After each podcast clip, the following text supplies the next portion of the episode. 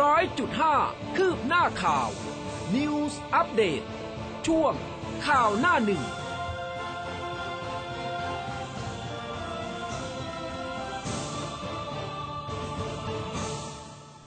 อรุณสวัสดิ์คุณผู้ฟังค่ะ ต้อนรับเข้าสู่ข่าวหน้าหนึ่งนะคะ ทางคลื่นข่าว m c o t News FM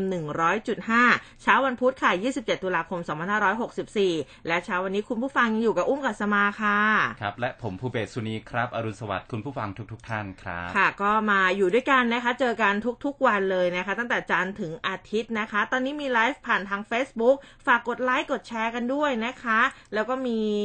ไลฟ์ผ่านทางเว็บไซต์ของเราด้วย news 1005 m c o t n e t นะคะ สะดวกทางไหนไปทางนั้นได้เลยค่ะ ครับผมวันนี้มาพร้อมประเด็นข่าวจากหน้าหนังหน้าหนึ่งของหนังสือพิมพ์ไทยรัฐและก็เดลินิวนะครับ ค่ะ ไทยรัฐพาดหัวหลักวันนี้เรื่องของการเมืองนะครับ ธรรมนัตนะครับอดอดพบป้อมช่วยเบรกเกมล้างไพ่นัดกรรมการบริหารเคลียร์ 28 ตุลาคม อีกฝ่ายเซ็นออกแล้ว 9 คนครับ ชนน่านจ่อเสียบหัวหน้าพักเพื่อไทย 28 ตุลาคมจับตาสองพักใหญ่ล้างไพ่ลุยเลือกตั้ง บิ๊กป้อมเรียกประชุมด่วนกรรมการบริหาร เคลียร์ปมธรรมนัสบิ๊กตู่เก็บอาการปิดปากนิ่งโฆษกรัฐบาลแจงนายกถกหกรัฐมนตรีแค่เรื่องงานครับ ค่ะ มาที่เดลินิวส์นะคะ ศึกในสองขั้วพปชรเดือดค่ะหกรัฐมนตรีขย้ำก๊วนธรรมนัส เปิดทางให้สันติเป็นเลขาพรรคแทน บิ๊กป้อมเคลียร์ 28 ตุลาปัดบิ๊กตู่นั่งหัวหน้านะคะ ก็บอกว่าศึกในพปชรเดือดค่ะ 6 รัฐมนตรีฟาดฟันกลุ่มธรรมนัสเผยมีไล่ล็อบบี้ กรรมการบริหารพรรคห้ามเซ็นใบลาออก เพื่อเปิดทางล้างไพ่ ตั้งกรรมการบริหารชุดใหม่ แล้วชูสันติขึ้นเป็นเลขาพรรคแทน จนบิ๊กป้อมหย่าศึกขอคุย 28 ตุลาคมนี้ ยอมรับเตรียมปรับโครงสร้างแต่ยังกั๊กไม่ตอบนะคะ ว่าบิ๊กตู่จะมาเป็นหัวหน้าพรรคเองหรือไม่วิรัชฮึ่มรัฐมนตรี 6 คนที่ไปคุยนายกค่ะ ครับผมติงดื่มเหล้าเสรีหวั่นระบาดใหม่ หอการค้าจี้จำกัดพื้นที่ เดลต้าพลัสพบในไทยไม่ใช่สายพันธุ์อังกฤษ สปกสปคสั่งเตรียมพร้อมรับมือหลังการติดเชื้อโควิด -19 สายพันธุ์เดลต้าพลัสครับ ค่ะไปที่แนวหน้ากันนะคะ ไทยไม่พบเดลต้าพลัส AY จุด4.2สอทอออกโรงแจงแค่ AY จุด1แต่รุนแรงไม่มาก จับตาอัลฟาพลัสค่ะกลายพันธุ์หลบภูมิโผล่เชียงใหม่จันตราดป่วย 18 คน ติดเชื้อเหลือ 7,706 ราย ตาย 66 ค่ะ ครับ นายกสั่งสอบด่วนถุงมือยางเฉาโปรใช้แล้วส่งไปสหรัฐนะครับ จุลินสั่งลุยเด็ดขาด จุลินลักษณะวิสิทธิ์รองนายกรัฐมนตรี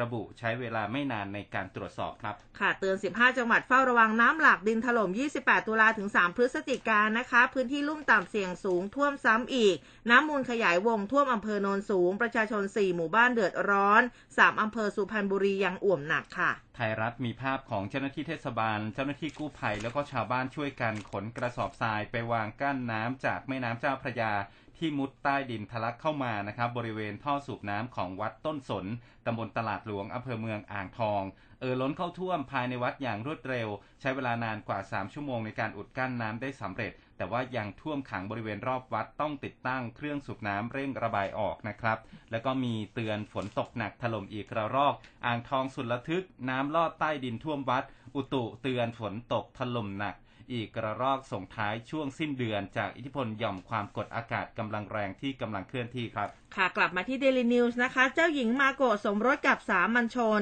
ทิ้งฐานันดรสละ 150 ล้านไปนิวยอร์กค่ะ แล้วก็มีภาพนะคะสำนักพระราชวังอิมพีเรียล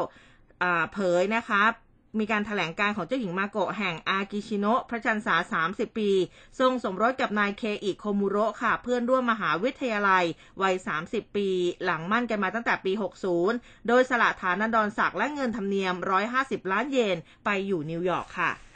เหยื่อแห่แจ้งจับนะครับ แจ้งปอจับครูโรงเรียนดังจ่ายดาวเชิดรถหนี ผู้เสียหายกว่า 30 คน ก็แห่ร้องกองปราบนะครับว่าถูกอดีตคุณครูโรงเรียนเอกชนแห่งหนึ่งก็ เบี้ยวเงินนะครับ จ่ายดาวแล้วก็เชิดรถหนีไปครับ ค่ะจากเมียนมา 260 คนหนีเข้าเมืองจ่ายค่าหัว 1 8ื่นถึง 23,000 จะมาหางานทำในประเทศไทย กองกำลังสุรศรีกาญจนบุรีค่ะ จับแรงงานเมียนมาลักลอบเข้าเมืองผิดกฎหมาย รอบนี้ 260 คนนะคะ เสียค่าใช้จ่ายหัวละ 1 8ื่นถึง 23,000 บิ๊กตู่เดือด สั่งหาตัวในหน้ามาดำเนินคดีค่ะครับมาที่รายละเอียดของข่าวไปเริ่มต้นกันที่สถานการณ์โควิด -19 กันก่อนนะครับ ก็เมื่อวานนี้ทางด้านของกระทรวงสาธารณสุข โดยนายสาธิตปิตุเตชะ รัฐมนตรีช่วยว่าการกระทรวงสาธารณสุขครับบอกว่ามาพร้อมกับนายแพทย์สุภกิจสิริลักษ์ครับ อธิบดีกรมวิทยาศาสตร์การแพทย์ ออกมาแถลงชี้แจง กรณีที่มีการพบเชื้อโควิด -19 สายพันธุ์กลายพันธุ์ต่างๆ ในประเทศไทยนะครับ นายสาธิตก็บอกว่าสำหรับการติดเชื้ออตามสายพันธุ์โควิด -19 ในไทยเนี่ยต้องย้ำนะฮะว่ากรมวิทยาศาสตร์ติดตาม และก็เก็บตัวอย่าง ตรวจสอบการติดเชื้อของผู้ติดเชื้อมาในไทยเนี่ยตั้งแต่ต้นแล้วนะครับ มีข้อมูลที่เปิดเผยได้อย่างโปร่งใส ส่วนนี้เป็นการสร้างความเชื่อมั่นให้กับคนไทยและต่างชาติที่จะเดินทางเข้ามา นอกจากนั้นกรมวิทยาศาสตร์ก็ตรวจพบแล้วนะครับ ส่งข้อมูลรายงานไปยังระบบนานาชาติ เพื่อให้ข้อมูลกับทั่วโลก ย้ำว่าอย่าตื่นตระหนกนะครับ เพราะว่าจากการติดตามก็ยังไม่พบเชื้อตัวใดในไทยที่มีนัยยะสำคัญ จนต้องมีการทบทวนเรื่องของการเปิดประเทศ แต่ก็ขอให้ติดตามข้อมูลอย่างมีสติ ติดตามสาธารณสุขนะครับ เพื่อให้เข้าใจแล้วก็ปฏิบัติตัวให้ถูกกับสถานการณ์นะครับนายสาธิตก็พูดถึงความพร้อมในการเปิดประเทศ 1 พฤศจิกายนนี้นะครับ บอกว่ารัฐบาลมีความแน่วแน่ที่จะเปิดพื้นที่ท่องเที่ยวให้กับชาวต่างชาติได้เดินทางเข้ามาในไทยใน 2 ระบบนะครับ ตามที่พลเอกประยุทธ์จันโอชาได้ประกาศเอาไว้ กรณีที่1นะครับเป็นการเปิดประเทศตามข้อกำหนด รองรับ 45 ประเทศ 1 เขตบริหารพิเศษ โดยไม่ต้องกักตัว มีหลักการ 4 ข้อก็คือ ฉีดวัคซีนครบ 2 เข็ม ตรวจ RT-PCR ผลเป็นลบก่อนเดินทาง พอมาถึงไทยแล้วต้องนอนโรงแรมหนึ่งคืน รอผลตรวจซ้ำถ้าลบก็เดินทางได้ในทุกที่ของประเทศ โรงแรมที่รองรับนักท่องเที่ยวก็เป็นแบบซิลรูทนะครับ จากโรงแรมถึงสนามบินนานาชาติ เช่น สุวรรณภูมิ ดอนเมือง ภูเก็ตโรงแรมต้องไม่ไกลเกิน 2 ชั่วโมง ส่วนเด็กที่ฉีดวัคซีน และไม่ได้ฉีดวัคซีนก็ต้องรอตรวจ RT-PCR ซ้ำเช่นเดียวกันนะครับ หากผลเป็นบวกก็เข้าระบบรักษาเพื่อไม่ให้เกิดการแพร่ระบาดในคนในประเทศได้นะครับ ส่วนพื้นที่ sandbox นะครับคือประเทศที่อยู่นอกเหนือ 45 ประเทศ 1 เขตบริหาร จะต้องเดินทางตามเงื่อนไขใน sandbox นะครับ ต้องปฏิบัติตามเงื่อนไขของแต่ละพื้นที่ที่คณะกรรมการโรคติดต่อกำหนด นายสาธิตบอกอีกนะครับว่าอาจจะมีข้อเสนอของประเทศที่อยู่ติดกับชายแดน กำลังรอประชุมนะครับ เพื่อสรุปว่าสุดท้ายแล้วเนี่ยมีข้อเสนอว่าประเทศเพื่อนบ้าน 4 ประเทศเนี่ยตามเงื่อนไขที่ฉีดวัคซีนแล้วจะเข้าประเทศไทย โดยการตรวจ ATK แล้วก็เข้ามาไทยเพียง 1 วัน เช่น หาดใหญ่ลาวก็เข้าฝั่งน้องคายพม่าเข้าฝั่งติดต่อกับ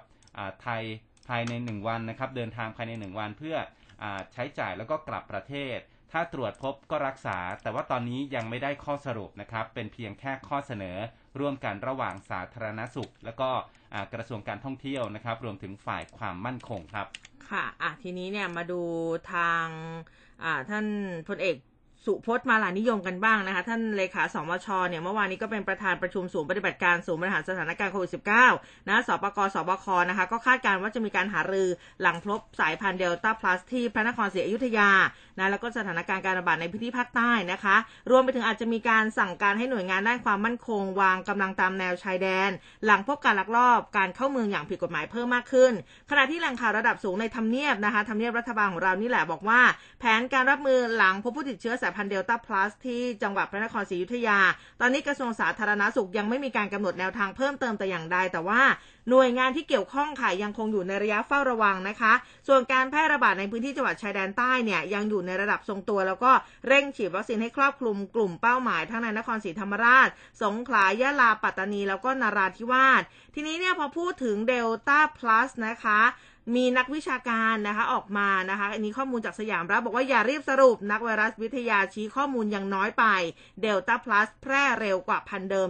10%ค่ะ นั่นก็คือดรอนันต์จงแก้ววัฒนานะคะ ท่านก็โพสต์ Facebook เมื่อวันที่ 26 ตุลาคม บอกว่าเดลต้าพลัสแพร่กระจายเร็วกว่าเดลต้า10%เขาเอาตัวเลขนี้มาจากไหน แล้วก็เป็นเครื่องหมายคำถาม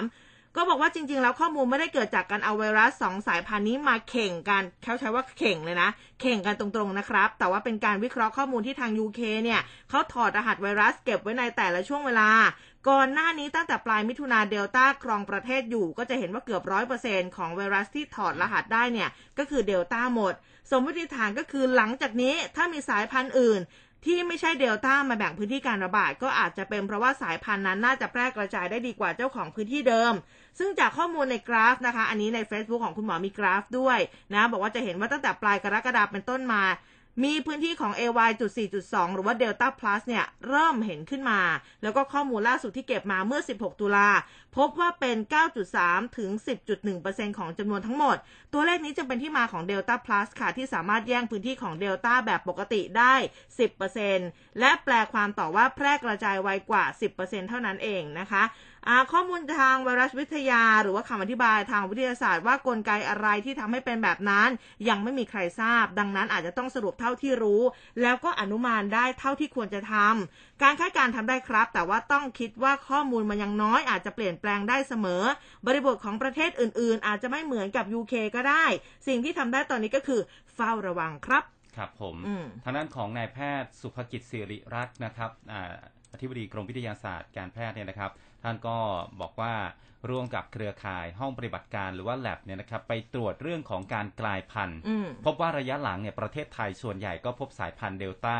ช่วงสัปดาห์ที่ผ่านมาพบ 1,000 รายเศษ เป็นเดลต้าแอลฟา7 รายนะครับ แล้วก็เบต้าอีก 9 ราย ภาพรวมประเทศไทยเนี่ยมีเดลต้าประมาณ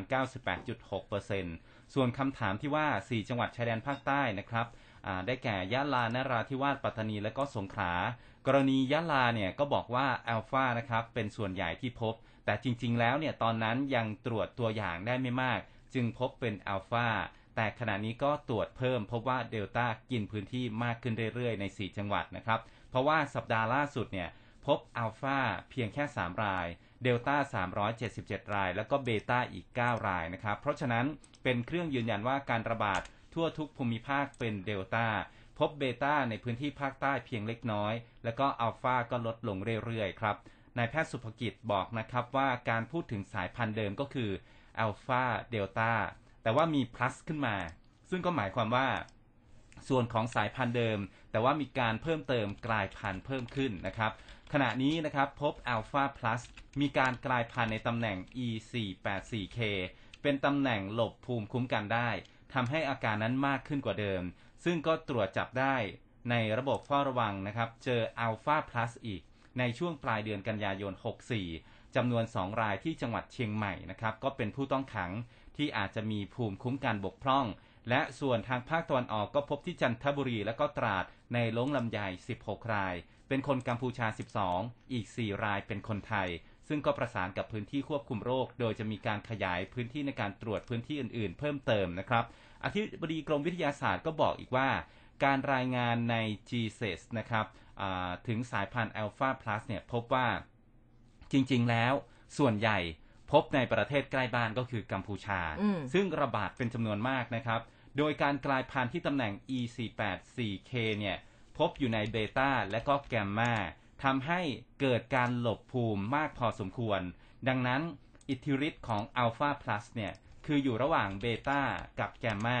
ดังนั้นถ้าหากพบมากก็จะหลบภูมิ แต่ว่าโชคดีที่อัลฟาเนี่ยถูกเบียดโดยเดลต้าทำให้อำนาจการกระจายไม่สูง เหมือนเบต้าที่มีอิทธิฤทธิ์มากในภาคใต้นะครับ แต่ก็ถูกเบียดลดลงจำนวนลดลงเรื่อยๆ ซึ่งก็ตรวจพื้นที่อีกต่อไปนะครับ ทั้งนี้อัลฟาพลัสเนี่ยไม่ใช่เชื้อใหม่นะ แต่เป็นเชื้อที่พบในอังกฤษประเทศแรก เมื่อปลายเดือนธันวาคม 63 และขณะนี้ก็ระบาดในกัมพูชาเป็นเปอร์เซ็นต์ที่สูงขึ้น นายแพทย์สุภกิจบอกว่า ส่วนของสายพันธุ์เดลต้าพลัส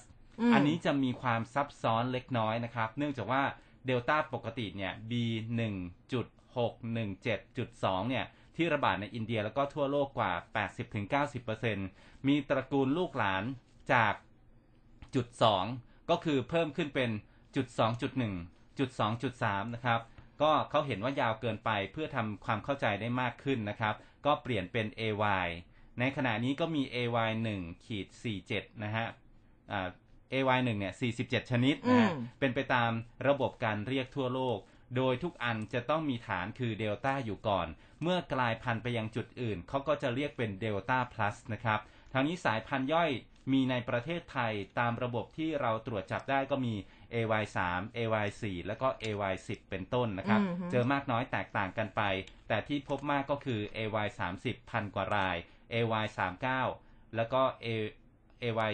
AY39 เนี่ยอีก 83 รายครับ อืมอะค่อนข้างก็ที่จะเยอะนะคะ เพราะว่าแต่ละสายพันธุ์เนี่ยมันก็มากันแบบยิบย่อยอืมนะคะ ตัวเลขค่อนข้างที่จะยิบย่อยกันสักนิดหนึ่งนะคะอะทีนี้เนี่ยมาดูเรื่องของกทม เปิดจองสิทธิ์รับวัคซีนนะคะซีโนแวคแล้วก็แอสตราอายุ 18 ปีขึ้นไปที่ยังไม่ได้รับวัคซีนนายแพทย์ชวินศิรินาคค่ะ รองปลัดกทมนะคะ ก็บอกว่าทางกทม โดยสำนักอนามัยค่ะ เปิดลงทะเบียนจองสิทธิ์รับการฉีดวัคซีนป้องกันโควิด -19 เข็มที่1ซีโนแวคเข็มที่2แอสตราเซเนกาสำหรับผู้ที่ยังไม่ได้รับวัคซีนที่มีอายุ 18 ปีขึ้นไปสัญชาติไทยนะคะ แล้วก็มีที่พักอาศัยอยู่ในกรุงเทพมหานครตั้งแต่วันนี้เป็นต้นไป แล้วก็จะปิดรับลงทะเบียนเมื่อมีผู้จองสิทธิ์ครบตามจำนวนวัคซีนที่ได้รับการจัดสรรค่ะสำหรับผู้ที่ประสงค์รับการฉีดวัคซีนป้องกันโควิด -19 นะคะสามารถลงทะเบียนจองสิทธิ์ได้ที่ Line Official สำนักอขออภัยค่ะของสำนักอนามัยนะคะหรือว่าสแกน QR Code นะคะ จากนั้นเลือกวันเวลาแล้วก็สถานที่ที่สะดวกเข้ารับวัคซีนก็คือจะเป็นที่ศูนย์ฉีดวัคซีนไทยร่วมใจธนาคารไทยพาณิชย์ SCB สำนักงานใหญ่นะ อันนี้เขาบริการฉีดวัคซีนตั้งแต่ช่วง 28-30 ตุลาคม แล้วก็ศูนย์ฉีดวัคซีนไทยร่วมใจ SCG สำนักงานใหญ่บางซื่อ เปิดให้บริการฉีดวัคซีนระหว่าง 26 ตุลาถึง 1 พฤศจิกายนค่ะ แบ่งเป็น 4 รอบเวลานะ 8 โมงถึง 10 โมง 10 โมงถึงเที่ยง เที่ยงถึงบ่าย 2 บ่าย 2 ถึง 4 โมงเย็นนะคะ อันนี้สอบถามเพิ่มเติมได้ที่สำนักอนามัย กรุงเทพมหานครค่ะ เบอร์โทรศัพท์02-203-2883 นะคะ 02-203-2883 ค่ะ ครับผมช่วงนี้สถานการณ์โควิด -19 ในบ้านเราเนี่ยก็ยังถือว่าเยอะอยู่นะครับ ถึงแม้ว่าตัวเลขเนี่ยจะลดลงอืมเมื่อวานนี้สบครายงานมา 7,706 ราย แล้วก็มีเสียชีวิตเพิ่ม 66 รายนะครับ ก็ยังต้องดูแลกันต่อไป ทีนี้มาที่เรื่องของการเปิดภาคเรียนกันบ้างนะครับอืมสพทเขาออกมา 6 แนวทางในการเปิดเทอม 2นายอัมพรพินษาครับเลขาธิการสำนักงานคณะกรรมการการศึกษาขั้นพื้นฐาน บอกว่ากรณีที่สำนักงานคณะกรรมการการศึกษาขั้นพื้นฐาน หรือสพทได้รับนโยบายจากรัฐมนตรีว่าการกระทรวงศึกษาธิการนะครับ ให้เปิดภาคเรียนที่ 2 ในวันที่ 1 พฤศจิกายนนี้ในรูปแบบออนไซต์ให้ได้มากที่สุดนะครับ ซึ่งสพทก็กำหนดว่าวันที่ 1 พฤศจิกายนนี้นะครับจะให้โรงเรียนกลับมาเปิดเรียนปกติ ส่วนโรงเรียนจะเปิดเรียนในรูปแบบออนไซต์ได้มากน้อยแค่ไหนนะครับ สพท ก็ได้ออกแนวปฏิบัติในการเตรียมก่อนการเปิดภาคเรียน โดยให้โรงเรียนดูองค์ประกอบ 6 ประการดังนี้นะครับ คือ 1. ประเมินตัวเองแบบ Thai Drop COVID Plus นะครับ ผ่านระดับสีเขียวจึงยื่นขออนุญาตเปิดภาคเรียนออนไซต์ได้นะครับ 2. ครูและก็บุคลากรทางการศึกษาต้องได้รับวัคซีนมากกว่า 85% 3. นักเรียนและผู้ปกครองต้องได้รับการฉีดวัคซีนให้ได้มากที่สุดนะครับ 4. สถานศึกษานำผลการประเมินตนเอง เสนอคณะกรรมการ กพทเห็นชอบ และเสนอต่อคณะกรรมการโรคติดต่อจังหวัด เพื่อพิจารณาอนุมัติให้เปิดโรงเรียนได้นะครับนายอัมพรก็บอกอีกนะครับว่าข้อ5เนี่ยเมื่อคณะกรรมการติดต่อจังหวัดนะครับ อนุมัติให้เปิดเรียน สถานศึกษาต้องปฏิบัติตามมาตรการของกระทรวงสาธารณสุข และมาตรการเสริม เช่นนะฮะ self care ดูแลเอาใจใส่ปฏิบัติมีวินัย รับผิดชอบตัวเอง และสถานศึกษาก็ต้องรายงานความพร้อมก่อนเปิดภาคเรียน ต่อผู้บังคับบัญชาบัญชานะครับ ทีนี้ สรุปก็คือสพทจะไม่ยึดจังหวัดเป็นฐานนะครับอืมแต่ว่าจะใช้หมู่บ้านชุมชนอำเภอเป็นฐานในการพิจารณาเปิดเรียนแบบออนไซต์ดังนั้นนะครับในหนึ่งจังหวัดไม่จำเป็นต้องเปิดพร้อมกันทุกโรงเรียน โรงเรียนไหนพร้อมก่อน มีมาตรการควบคุมโรคที่ดี สามารถเปิดเรียนได้ก่อน และโรงเรียนอื่นก็ทยอยเปิดตามหลัง เชื่อว่าถ้าหากมีต้นแบบมีมาตรการที่เพียงพอ จะเปิดเรียนแบบออนไซต์ได้ครบทุกโรงเรียนอืมนายอมพรบอกอีกนะครับว่าโรงเรียนนะฮะวันนี้โรงเรียนส่วนใหญ่ มีความพร้อมที่จะเปิดเรียนออนไซต์ในวันที่ 1 พฤศจิกายน ส่วนจะเปิดเรียนได้หรือไม่นั้นนะครับทางคณะกรรมการโรคติดต่อจังหวัด จะเป็นผู้พิจารณาว่าโรงเรียนควรจะเปิดออนไซต์เมื่อไหร่วันไหนนะครับจากที่ได้รับรายงานมา ก็มีบางจังหวัดที่คณะกรรมการโรคติดต่อจังหวัดอนุมัติให้เปิดวันที่ 1 พฤศจิกายน และก็มีบางโรงเรียนนะครับ เปิดออนไซต์วันที่ 15 พฤศจิกายน ซึ่ง 28 ตุลาคมนี้นะครับกระทรวงศึกษาธิการจัดแถลงความพร้อมในเกิดการเปิดภาคเรียนเทอม 2 ก็จะมีรายละเอียดมาตรการต่าง และก็จำนวนโรงเรียนที่มีความพร้อมในการเปิดออนไซต์ วันที่ 1 พฤศจิกายนนี้ครับอะนะคะ ทีนี้มาดูในเรื่องของทางท่านรองปลัดกทมกันบ้างนะคะ คุณชวินศิรินาคก็พูดถึงไฟเซอร์ การฉีดไฟเซอร์ให้กับนักเรียนระดับมัธยมศึกษาตอนปลายในสังกัดกทม ซึ่งครบกำหนดฉีดเข็ม 2 เมื่อวานซืนนี่นะบอกว่าจากการตรวจสอบการฉีดวัคซีนก็เป็นไปด้วยความเรียบร้อยนะยังไม่มีรายใดมีผลข้างเคียงจากการฉีดวัคซีนสำหรับการฉีดวัคซีนให้กับนักเรียนระดับมต้นนะคะดำเนินการฉีดเข็มที่ที่ 1 กันไปตั้งแต่ 18ถึง20 ตุลาคม ฉีดไปแล้วกว่า 30,000 คนนะคะ ขณะที่การประชุมคณะอนุกรรมการสร้างเสริมสุขภาพนะคะ แล้วก็ภูมิคุ้มกันโรคเนี่ยมีมติเห็นชอบ ฉีดเข็ม 2 ให้กับเด็กชายอายุ 12ถึง16 ปี แต่ว่าขึ้นอยู่กับความสมัครใจของเด็กแล้วก็ผู้ปกครองค่ะครับผมเรื่องของการฉีดวัคซีนเนี่ยนะยังเป็นปัญหาอยู่ในพื้นที่ภาคใต้ อย่างเช่นที่ปัตตานีเนี่ยเขาก็ถกกัน คือมันแก้ไม่ตกเลยนะฮะ คือคนไม่รับวัคซีนกันนะครับ พบติดเชื้อรายใหม่ก็ 532 ราย ก็ยอดผู้ติดเชื้อตอนนี้นะครับ อยู่ที่ 34,817 ราย เสียชีวิตเพิ่มอีก 4 นะครับ นายนิพันธ์บุญหลวง ผู้ว่าราชการจังหวัดปัตตานีพร้อมคณะเนี่ย ก็เข้าไปพบกับนายแวดูราแมมะมิงจินะครับ ประธานกรรมการอิสลามประจำจังหวัดปัตตานี กรรมการผู้นำศาสนาโตอิมาม ที่ห้องประชุมสำนักงานคณะกรรมการอิสลามประจำจังหวัดปัตตานี ไปบูรณาการขับเคลื่อนแนวทางในการ ให้บริการฉีดวัคซีนแก่พี่น้องชาวมุสลิมนะครับ โดยให้ความรู้ความเข้าใจรวมทั้งขอให้ผู้นำศาสนาเนี่ยเป็นกำลังสำคัญในการสร้างความรู้เกี่ยวกับการฉีดวัคซีนให้ครอบคลุม 70%เพื่อลดการติดเชื้อแล้วก็ลดความรุนแรง รวมทั้งลดการเสียชีวิตด้วยนะครับ ส่วนใกล้กันนั้นที่จังหวัดสงขลา ก็พบผู้ติดเชื้อโควิด -19 รายใหม่ 620 คน ถือว่าเป็นอันดับ 3 ของประเทศรองจากกรุงเทพและก็ปัตตานี ยอดสะสมของเขาอยู่ที่ 45,412 คน รวมผู้ติดเชื้อในเรือนจำแล้วก็จากที่เดินทางจากต่างประเทศด้วยนะครับ แล้วก็ที่สงขลาเนี่ยมีเสียชีวิตสะสม 179 คนด้วยนะครับ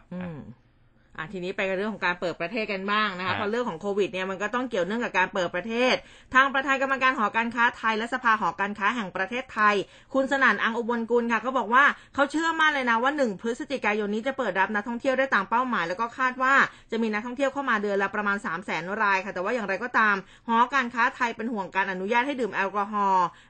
ได้ในเดือนธันวาคมนี้นะคะ ก็อาจจะเกิดผลกระทบ จนกลายเป็นการระบาดรอบใหม่หรือเปล่า คือหากเปิดให้สามารถดื่มได้อย่างอิสระ ก็เลยมีข้อเสนอให้ทดลองในพื้นที่ที่ได้รับการรับรองชาพลัสก่อนไหมนะคะ โดยการเปิดประเทศครั้งนี้ทุกฝ่ายต้องตั้งอยู่บนความไม่ประมาทแล้วก็พร้อมจะปรับแผนได้ตลอดเวลา หากมีเหตุการณ์ที่ไม่คาดคิดเกิดขึ้น เพื่อให้การเปิดประเทศผลักดันการเติบโตทางเศรษฐกิจไทยในปีนี้ค่ะ ครับ ส่วนทางด้านของผู้ว่ากรุงเทพมหานครนะครับพลตำรวจเอกอัศวินขวัญเมือง ก็เป็นประธานการประชุมคณะกรรมการขับเคลื่อนแผนการเปิดประเทศ รับนักท่องเที่ยวในพื้นที่กรุงเทพนะครับก็มีคณะกรรมการหน่วยงานที่เกี่ยวข้องร่วมประชุมณศาลาว่าการกรุงเทพมหานคร หรือว่าเสาชิงช้า ผ่านระบบทางไกล teleconference นะครับโดยในที่ประชุมก็รายงานผลการลงพื้นที่สำรวจความพร้อม การเปิดประเทศรับนักท่องเที่ยวในพื้นที่กรุงเทพณท่าอากาศยานสุวรรณภูมิ โรงแรม Bangkok Marriott Marquis Queen Park นะครับ เขตพื้นที่คลองเตย ภาพรวมก็พบว่าทุกหน่วยงานเนี่ยได้เตรียมการ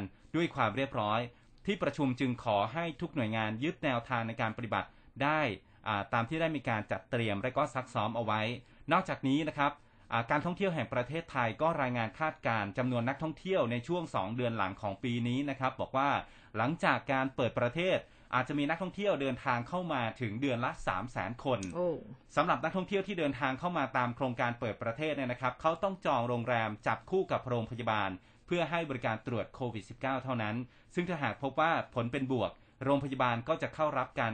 เข้าไปรักษาทันที ในกรณีที่นักท่องเที่ยวเดินทางเข้ามาจำนวนมาก จะพิจารณาตั้งเป็นหับสวอปนะครับบริเวณใกล้กับพื้นที่ใกล้เคียงกับสนามบิน พื่อลดระยะเวลาในการเดินทาง และก็ลดความแออัดของนักท่องเที่ยวกันต่อไปครับอะนะคะ กระเถิบมาที่สุวรรณภูมิกันบ้าง อันนี้เนี่ยรับนักท่องเที่ยวโดยตรงเลยนะคะผู้อำนวยการท่าอากาศยานสุวรรณภูมิค่ะนายกิติพงศ์กิติขจรก็บอกว่าท่าอากาศยานสุวรรณภูมิเขามีการซักซ้อม ปรับเปลี่ยนพื้นที่ ปรับปรุงทั้งบริเวณภายในแล้วก็ภายนอกสำหรับการรองรับนักท่องเที่ยวต่างชาติที่จะเข้ามาช่วงในปลายปีนี้เนี่ยนะคะ โดยปรับเปลี่ยนตามมาตรฐานของกรมควบคุมโรค กระทรวงสาธารณสุข ตั้งแต่ลงจากเครื่องบินเลยนะคะจนถึงกระบวนการต่างๆ ใช้เวลาเนี่ยเขาจับเวลาละ 25 นาทีต่อคน มีการซักซ้อมเรื่องของการตรวจรับนักท่องเที่ยวเฝ้าระวังสังเกตอาการอย่างใกล้ชิด แล้วก็ยืนยันว่ามีความพร้อมในการรองรับการเปิดประเทศร้อยเปอร์เซ็นเต็มเออสำหรับสุวรรณภูมิเนี่ยนะครับ ทีนี้ก็นอกจากพื้นที่อื่นๆ มีการเปิดแล้วนะครับสำนักพระราชวังนะฮะอ่าก็ใช่ใช่ออกมาบอกนะครับ มีการเปิด 7 ขั้นตอนในการเปิดรับประเทศ 1 พฤศจิกายนนี้นะครับอ่า เป็นการดีเดย์ทั่วประเทศนะครับ ส่วนสำนักพระราชวังเนี่ยก็ออกประกาศว่าจะเปิดให้เข้าชมพระราชฐานและสถานที่นะครับ ได้แก่พระบรมมหาราชวัง วัดพระศรีรัตนศาสดาราม หรือวัดพระแก้วนะครับอืมแล้วก็เขตพระราชฐาน โดยขณะนี้เนี่ยก็เตรียมความพร้อมในการให้บริการนักท่องเที่ยว เพื่อให้นักท่องเที่ยวเกิดความปลอดภัยและก็ความมั่นใจนะครับสำหรับขั้นตอนในการเปิดเตรียมพร้อมรับนักท่องเที่ยว 1 พฤศจิกายนนี้นะครับ ก็จะมีการตรวจคัดกรอง วัดอุณหภูมิร่างกาย แล้วก็ดูแลความปลอดภัยบริเวณทางเข้าชมพระบรมมหาราชวัง เจ้าหน้าที่และนักท่องเที่ยวก็จะสวมหน้ากากผ้าหรือว่าหน้ากากอนามัยตลอดเวลา ส่วนจุดลงทะเบียนเข้าออกพระบรมมหาราชวังนะครับ ต้องเขียนชื่อนามสกุลเบอร์โทรศัพท์ หรือว่าสแกน QR code ในเว็บไซต์ไทยชนะนะฮะแล้วก็มีบริการจุดล้างมือเจลแอลกอฮอล์ล้างมือ แบบเท้าเหยียบ จัดระยะห่างระหว่างบุคคล ตามจุดรับบริการในพระบรมมหาราชวังทำความสะอาดพื้นที่ด้วยน้ำยาฆ่าเชื้อ แล้วก็ทำความสะอาดพื้นผิวสัมผัสทุก 20 นาที มีจุดให้บริการทางการแพทย์ที่จำเป็นในการปฐมพยาบาลเบื้องต้นนะครับ นอกจากนี้อนอกจากการเปิดพระบรมมหาราชวัง และก็วัดพระแก้วในวันที่ 1 พฤศจิกายนนี้แล้วนะครับ ทางสำนักพระราชวังก็ได้ประกาศเปิดให้เข้าชมพระราชฐานและก็สถานที่ต่างๆ ในวันที่ 1 พฤศจิกายนเช่นเดียวกันนะครับ ได้แก่พระราชวังบางประอินอืมพระตำหนักภูพิงราชนิเวศ โครงการช่างหัวมันตามพระราชดำริ พิพิธภัณฑ์ผ้าในสมเด็จพระนางเจ้าพระบรมราชินีนาถ โรงมหรสพหลวงศาลาเฉลิมกรุง สำหรับพิพิธภัณฑ์ศิลป์แห่งแผ่นดินนะครับ จะเปิดให้เข้าชมตั้งแต่วันที่ 19 พฤศจิกายนนี้เป็นต้นไปครับ อืมนะคะเรื่องของการเปิดหลากหลายสถานที่ท่องเที่ยวเลยเนี่ย ตอนนี้เขาก็เริ่มแล้วนะ อย่างน้ำตกทีลอซูเขาก็จะเริ่มเปิดกันแล้วนะคะ หลายพื้นที่ยังไงอย่าลืมที่จะรักษาระยะห่างแล้วก็ ทำตัวเขาเรียกว่าคือต้องเขาเรียกอะไรนะ ต้องบังคับตัวเองนะ สวมใส่หน้ากากอนามัยครับบางคนสวมใส่เหมือนกันแต่ว่าใส่ใต้คาง อันนี้ก็จะเห็นบ่อยนะคะ ฝากกันไว้ด้วยนะคะอะทีนี้มาดูเรื่องของน้ำท่วมกันบ้าง หลายพื้นที่ค่ะน้ำยังคงท่วมแล้วก็หลายพื้นที่ตอนนี้น้ำลดแล้วเนี่ยนะคะ กรมป้องกันและบรรเทาสาธารณภัยหรือว่าปอพค่ะรายงานว่ายังคงมีสถานการณ์อุทกภัยในภาพรวม 17 จังหวัด โดยมีพื้นที่นะคะ ใน 5 จังหวัดที่ยังคงมีระดับน้ำทรงตัวก็คือศรีสะเกษนครปฐมมหาสารคามสิงห์บุรีแล้วก็พระนครศรีอยุธยาส่วนพื้นที่อื่นระดับน้ำเริ่มลดลงค่ะ โดยปอพร่วมกับหน่วยงานที่เกี่ยวข้องเขาก็เร่งระดมสรรพกำลังในการระบายน้ำออกจากพื้นที่แล้วก็ดูแลในการอ่าให้การช่วยเหลือผู้ประสบภัยนะคะ จัดเจ้าหน้าที่ลงพื้นที่สำรวจแล้วก็ประเมินความเสียหาย เพื่อดำเนินการช่วยเหลือตามระเบียบกระทรวงการคลังด้วยนะคะ เมื่อวานนี้เนี่ยมีโอกาสได้ดูข่าวเหมือนกันมีบางพื้นที่ที่เหมือนกับว่าน้ำเนี่ยทะลักเข้ามาในวัดฮะเออมีทั้งปอพอมีทั้งอาสานะคะ แล้วก็ชาวบ้านเนี่ยเขาร่วมกันขนกระสอบทรายกว่า 3 ชั่วโมงเลยนะคะเรียกว่าตั้งแต่เที่ยงคืนยันตีสามอะเหน็ดเหนื่อยกันมากนะคะแต่ว่าก็คือสามารถที่จะพอที่จะ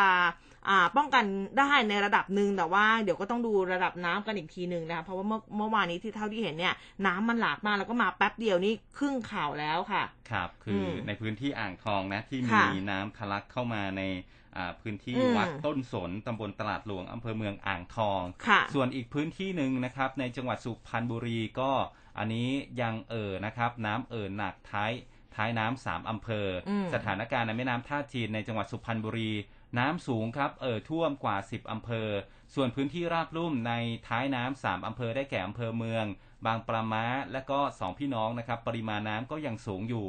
มีการระบายน้ำลงทุ่งทำให้น้ำท่วมพื้นที่การเกษตร และก็บ้านเรือนจำนวนมาก และยังเข้าท่วมโรงพยาบาลส่งเสริมสุขภาพตำบลอีก 7 แห่งในพื้นที่อำเภอสองพี่น้องนายแพทย์พรณรงค์สีม่วงครับ นายแพทย์สาธารณสุขจังหวัดสุพรรณบุรี และก็ผู้บริหารก็เดินลงทางเดินทางลงพื้นที่ไปตรวจเยี่ยม โรงพยาบาลส่งเสริมสุขภาพตำบลในพื้นที่เขตอำเภอสองพี่น้องที่ประสบปัญหาน้ำท่วมจำนวน 7 แห่งนะครับอย่างเช่นที่โรงพยาบาลส่งเสริมสุขภาพตำบลต้นตาลนะครับบ้านบางเกร็ดนะครับซึ่งได้ซึ่งน้ำเนี่ยได้เอ่อท่วมโรงพยาบาลทำให้ทีมหมอพยาบาลและก็ชาวบ้านเนี่ยต้องใช้เรือสัญจรไปรักษาผู้ป่วยตามบ้าน และบางจุดที่น้ำสูงก็ต้องเดินลุยน้ำเข้ามาใช้บริการ ซึ่งเป็นไปด้วยความยากลำบากครับ อืมอันนี้เรื่องของน้ำท่วมนะคะหลาย ๆ จังหวัดเลยนะคะ อย่างที่ขอนแก่นเจ้าหน้าที่เขาเร่งนำถุงบิ๊กแบ็กกั้นห้วยอีตือนะคะ ป้องกันน้ำทะลักเข้าท่วมนาข้าว หลังเขื่อนอุบลรัฐระบายน้ำสูงสุด 35 ล้านลูกบาศก์เมตรวันแรกนะคะ ก็บอกว่าปริมาณน้ำที่เขื่อนอุบลรัฐขอนแก่นนะคะ เมื่อวานนี้ปริมาณกักเก็บเนี่ย 2,797 ล้านลูกบาศก์เมตร คิดเป็นร้อยละ 115 ของความจุอ่างนะ ก็มีปริมาณน้ำเนี่ยไหลเข้า56 ล้านลูกบาทเมตร ระบายออกไป 35 ล้านลูกบาทเมตร ส่วนถนนสายขอกอ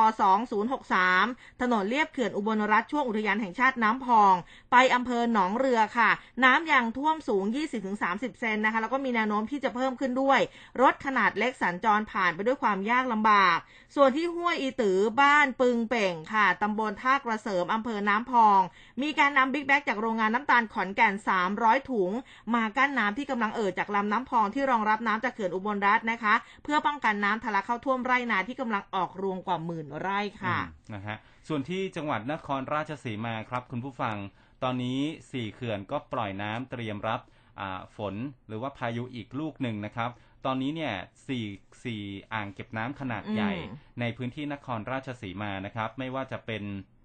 อ่าที่ อ่างเก็บน้ำลำตะคอง อันนี้กักเก็บน้ำเนี่ยตอนนี้ความจุเนี่ยคิดเป็นร้อยห้าจุดหกสี่เปอร์เซ็นก็เกินความจุไปแล้วนะครับอ่างเก็บน้ำลำพะเพลิงนะครับอยู่ที่98.2%อ่างเก็บน้ำมูลบนนะครับ103%แล้วก็อ่างเก็บน้ำลำแซะนะฮะอยู่ที่อ่า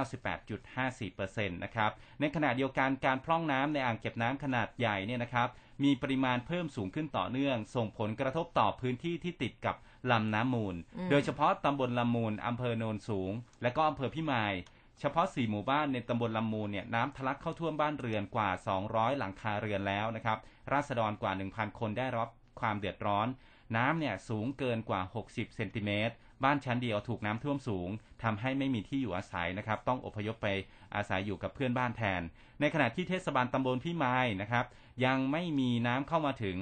ลำน้ำมูลยังรับน้ำได้ เทศดาเทศบาลก็ปักธงเหลืองนะฮะแจ้งเตือนประชาชนให้เฝ้าระวังระดับน้ำส่วนทางด้านของอุทยานประวัติศาสตร์พิมายนะครับอืมมีการป้องกันวางกระสอบทรายกั้นบริเวณรอบนอกกำแพงปราสาทที่อยู่กับติดกับลำน้ำมูลแล้วนะครับ เป็นแนวกั้น 2 ชั้น สูงประมาณ 1 เมตร ทางนี้ระดับน้ำของลำน้ำมูลด้านพิพิธภัณฑสถานแห่งชาติพิมาย ก็ยังต่ำกว่าพื้นดินประมาณ 50เซนติเมตรครับ ค่ะ ไปที่นครปฐมใกล้ๆกรุงเทพกันบ้างเนี่ยนะครัคะบร้อยตรีร้อยตำรวจตรีสันทิติธรรมใจค่ะ หัวหน้าปอพ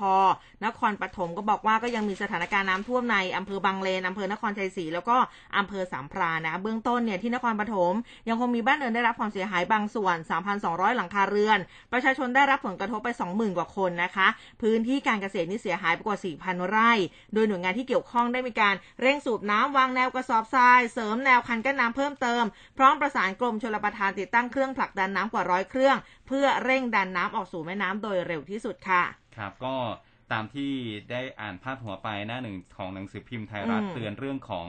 อาฝนที่จะเข้ามาในช่วงปลายเดือนนี้นะครับค่ะก็มีคำเตือนจากกรมอุตุนิยมวิทยานะครับ บอกว่าในช่วงวันที่ 27 ตุลาคม ถึง 1 พฤศจิกายนนี้นะครับ ความกดอากาศสูงจากประเทศจีนระลอกใหม่ จะแผ่ลงมาปกคลุมประเทศไทยตอนบนและทะเลจีนใต้ ประกอบกับช่วงวันที่ 27 ถึง 29 ตุลาคมนี้นะครับยอมความกดอากาศต่ำกำลังแรงจะเคลื่อนขึ้นฝั่งประเทศเวียดนามตอนล่าง และเคลื่อนเข้าปกคลุมประเทศกัมพูชา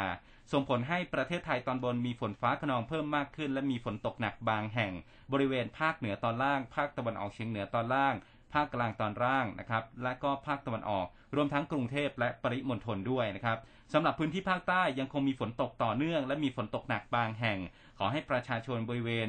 ประเทศไทยตอนบนนะครับระวังอันตรายจากฝนฟ้าขนอง และฝนตกหนักที่จะเกิดขึ้น ส่วนพื้นที่เสี่ยงภัยในภาคใต้ก็ควรระวังอันตรายจากฝนตกหนัก และฝนที่ตกสะสมทำให้เกิดน้ำท่วมฉับพลัน และน้ำป่าไหลหลากเอาไว้ด้วยนะครับ อืมนะคะ อันนี้ก็คือเรื่องของอาสภาพดินฟ้าอากาศแต่ว่าเดี๋ยวเรามาขยายความกันในช่วงท้ายรายการนะครัคะบเอาแวะเวียนมาการเมืองกันบ้างเมื่อวานนี้น่าจะเห็นภาพกันอยู่ นะอืมสสพรพิมลนะคุณพรพิมลธรรมสารสสปทุมธานีนะคะที่ถูกขับออกจากพักเพื่อไทย พร้อมกับนายสมบัติรัตโนค่ะ อดีตสสอุบลราชธานีพักเพื่อไทย เมื่อวานนี้เดินทางเข้าสมัครเป็นสมาชิกพักภูมิใจไทยค่ะ โดยมีท่านหัวหน้าพักนะคะคุณอนุทินชาญวิรกูลนะคะ ท่านรองนายกแล้วก็รัฐมนตรีว่าการกระทรวงสาธารณสุขในฐานะหัวหน้าพักเนี่ยแล้วก็รวมถึงนายสุประชัยใจสมุทรสสบัญชีรายชื่อ แล้วก็เป็นนายทะเบียนพักด้วย ให้การต้อนรับอย่างอบอุ่นนะคะโดยทางคุณพรพิมลเนี่ย ก็บอกว่าตัดสินใจมาระยะหนึ่งแล้วล่ะ ไม่ได้มีอะไรซับซ้อนนะ เพราะว่าไม่ได้ร่วมอ่ากิจกรรมกับพรรคเพื่อไทยมาสักพักแล้ว มองว่านโยบายของทุกพรรคการเมืองนะเพื่อทำให้ประชาชนนะมีความสุข อยู่ดีกินดี ไม่แตกต่างกัน ซึ่งพักภูมิใจไทย เป็นพักรัฐบาลน่าจะดำเนินการตามนโยบายสำเร็จได้เร็ว การตัดสินใจคือเลือกอยู่แบบสบายใจนะคะอืมไม่อยากอยู่ระหว่างความขัดแย้ง แล้วก็ตนเองเนี่ยมีความคุ้นเคยกับผู้ใหญ่ในพักภูมิใจไทยหลายคน เมื่อวานนี้น่าจะได้เห็นภาพกันนะครับก็ทางคุณอนุทินก็สวมเสื้อนะเขาเรียกว่าเป็นเสื้อแจ็คเก็ตประจำเลยนะอ่าประจำพักเนี่ยนะคะ ก็ให้กับทั้งสองท่านเลยนะคะ ก็เรียกได้ว่าเป็นอ่าสสของพรรคภูมิใจไทยอย่างเต็มตัวแล้วนะคะครับมาที่พลังประชารัฐกันบ้างโอ้อันนี้ะครับก็พลังประชารัฐโอ้โหนี่ก็ยังระสำระสายอยู่ใช่นะครับค่ะพลเอกประวิตยวงษ์สุวรรณรองนายกรัฐมนตรีในหัวหน้าในฐานะหัวหน้าพักพลังประชารัฐนะครับ พูดถึงกระแสข่าวอืมการปรับโครงสร้างพัก พลังประชารัฐนะครับ บอกว่ายังยังยังยังยังผมยังกำลังคิดอยู่นะครับค่ะ พอถามถึงกรณีที่มีกระแสข่าวพลเอกประยุทธ์จันทร์โอชานายกรัฐมนตรี และรัฐมนตรีว่าการกระทรวงกลาโหมเนี่ยพูดคุยกับหกรัฐมนตรีที่ตึกไทยคู่ฟ้าทำเนียบรัฐบาล อืม และพลเอกประวิทย์ก็เห็นพ้องด้วยกับการปรับโครงสร้างของคณะกรรมการบริหารพักพลเอกประวิทย์บอกว่าก็ที่ตอบไปเมื่อกี้ไง อืม ผมตอบว่ายังไม่มีนะครับ พอไปถามถึงกรณีพลเอกประยุทธ์เนี่ยจะเป็นหัวหน้าพักเองไหมพลเอกประวิทย์ก็ตอบว่าก็ไม่รู้คุยกันแล้วนะครับอืมแต่ไม่เห็นนายกคุยเรื่องนี้กับผม พอถามว่าจะมีการปรับตำแหน่งเลขาธิการพักหรือเปล่านะครับอ่าพลเอกประวิทย์ก็บอกว่ายังไม่รู้ผมยังไม่รู้นะค่ะค่ะผมก็ดูนะฮะเมื่อถามย้ำว่าข่าวที่รัฐมนตรีเข้าพบนายกเนี่ยไปพูดคุยเรื่องของการปรับโครงสร้างพักพลเอกประวิทย์ก็ตอบว่า